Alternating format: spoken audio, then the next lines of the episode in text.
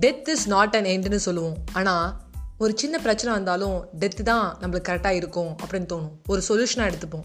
நான் ஏன் இப்படி சொல்கிறேன் நினைக்கிறேன்னு பார்த்தீங்கன்னா நிறைய பேர் நம்ம வாழ்க்கையில் சொல்லுவோம் நான் பெருசாக வரணும். லடாக் ரேஞ்ச் போகணும் பைக் ஓட்டிகிட்டு போகணும் வேர்ல்டு டூர் போகணும் வேர்ல்டில் இருக்க எல்லாத்தையுமே பார்க்கணும் புதுசாக வந்து ஃபுட்டு டேஸ்ட் பண்ணணும் அப்படி இப்படின்னு சொல்லுவோம்.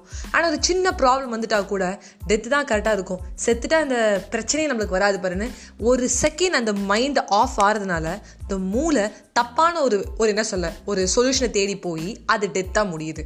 So death is not an end அது எப்படி மேற்கொண்டு வெளில வருது அப்படிங்கிறத நான் நான் உங்களுக்கு சொல்ல போகிறேன் வணக்கம் நண்பர்களே. இங்கே பார்த்தீங்கன்னா நம்மளோட கதையோட ஒரு ஹீரோ யாருன்னு பார்த்தீங்கன்னா ஒரு ஐம்பத்தி ரெண்டு வயசான ஒரு கந்தசாமிங்கிறவர் ஒரு விவசாயி.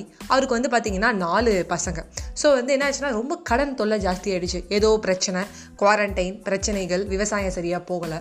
ஃபஸ்ட்டு பையனை வந்து மெடிக்கல் படிக்க வச்சுருக்காரு. செகண்ட் பையனுக்கு அந்த கோச்சிங் இந்த கோச்சிங் போயிட்டுருக்கு. இந்த மாதிரி என்ன பண்ணுறதே அவருக்கு தெரியல. ஸோ என்ன ஆச்சுன்னா வந்து ஒரு நாள் எல்லாரையும் கூப்பிட்டு ஒரு இடத்துக்கு போகிறாரு ஒரு இடத்துக்கு போயிட்டு என்ன பண்ணுறாருனா துப்பாக்கி கத்தி விஷம் இதெல்லாம் வச்சுட்டு வாங்க நம்ம வந்து தற்கொலை பண்ணிக்க போகிறோம் குடும்பம் பண்ணிடலாம். ஏன்னா வந்து கத்தி படத்தில் விஜய் எடுக்கிற ஒரு முடிவு தான் அது எழுபத்தேழு வயசுக்கு அவங்க அனுப்பினா அப்படின்னு சொன்னால் கூட அந்த படத்தில் பெரியவங்கலாம் பண்ணுற ஒரு மேஜர் விஷயம் என்னன்னா இப்படி நம்ம பண்ணிட்டோம்னா நம்மளை மீடியாலாம் பார்ப்பாங்க. நம்மளுக்கு இந்த பிரச்சனை முடிஞ்சு போயிடும் அப்படின்னு சொல்கிற மாதிரி அவர் நினைக்கிறாரு.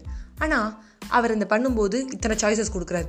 துப்பாக்கி கத்தி விஷம் என்ன யூஸ் பண்ண போகிறீங்க அப்படின்னோடனே அவனோட அது பையன் சொல்கிறான் ஏன்பா சாவறதுக்கு இத்தனை வழி இருக்கும்போது வாழ்கிறதுக்கு நம்மளுக்கு ஒரு வழி கூடயாப்பா இருக்காது அப்படின்னு. ஒரு வழி இருக்குது அந்த ஒரு வழி இந்த வழி கிடையாதுப்பா அப்படின்னு சொன்னோடனே அவர் கண்ணு கலங்கிடுது. அவன் இன்னொன்று சொல்கிறான் அவங்களுக்கு முன்னாடி மூணு அண்ணன் இருக்கான் அப்படின்னு சொல்கிறான் எனக்கு முன்னாடி மூணு அண்ணன் இருக்கான். இருந்தாலும் அவங்களுக்கு ஒன்று சொல்கிறேன்ப்பா யானைக்கு பெரிய கரும்பு தோட்டம் வேணும். ஆனால் எறும்புக்கு சக்கை தான் வேணும். உனக்கு தோட்டம் கிடைக்கும்போது யானை யாரு? சக்கை கிடைக்கும்போது எறும்பாரு. திருப்தி இல்லைனா வாழ்க்கையே இல்லைப்பா. எங்களை ஏன் அப்புறம் படிக்க வச்ச? உன்ன மாதிரி எனக்கு விவசாயிக்கிட்ட நம்மளுக்கு நீங்கள் இந்த பிரச்சனையே வராதே அப்படின்னு சொன்னோன்னே அவங்க அப்பா அப்படியே ஸ்டன் ஆகிட்டாரு ரைட்டு லைஃப் தான் இது. பிறப்புக்கும் இறப்புக்கும் நடுவில் இருக்கிறது. லைஃப் இஸ் வெரி ஷார்ட் நண்பா. Always be happy death is not a solution நான் திரும்பி அதான் சொல்கிறேன் என்ன இருக்குன்னு பாரு. யானையாக இருக்கும்போது கரும்பு தோட்டத்தை நல்லா ஜாலியாக என்ஜாய் பண்ணு. எறும்பாக இருக்கும்போது சக்கையை ஜாலியாக என்ஜாய் பண்ணு. என்ன கிடச்சதோ அதை வந்து அந்த டைத்தில் வந்து திருப்தி எடுத்துக்கும். தண்ணி மாதிரி இரு. எந்த பாட்டில்குள்ளே போனால் பாட்டில்குள்ளே போ. சின்ன கோலை கொலை சின்ன கோலை கொலை போ.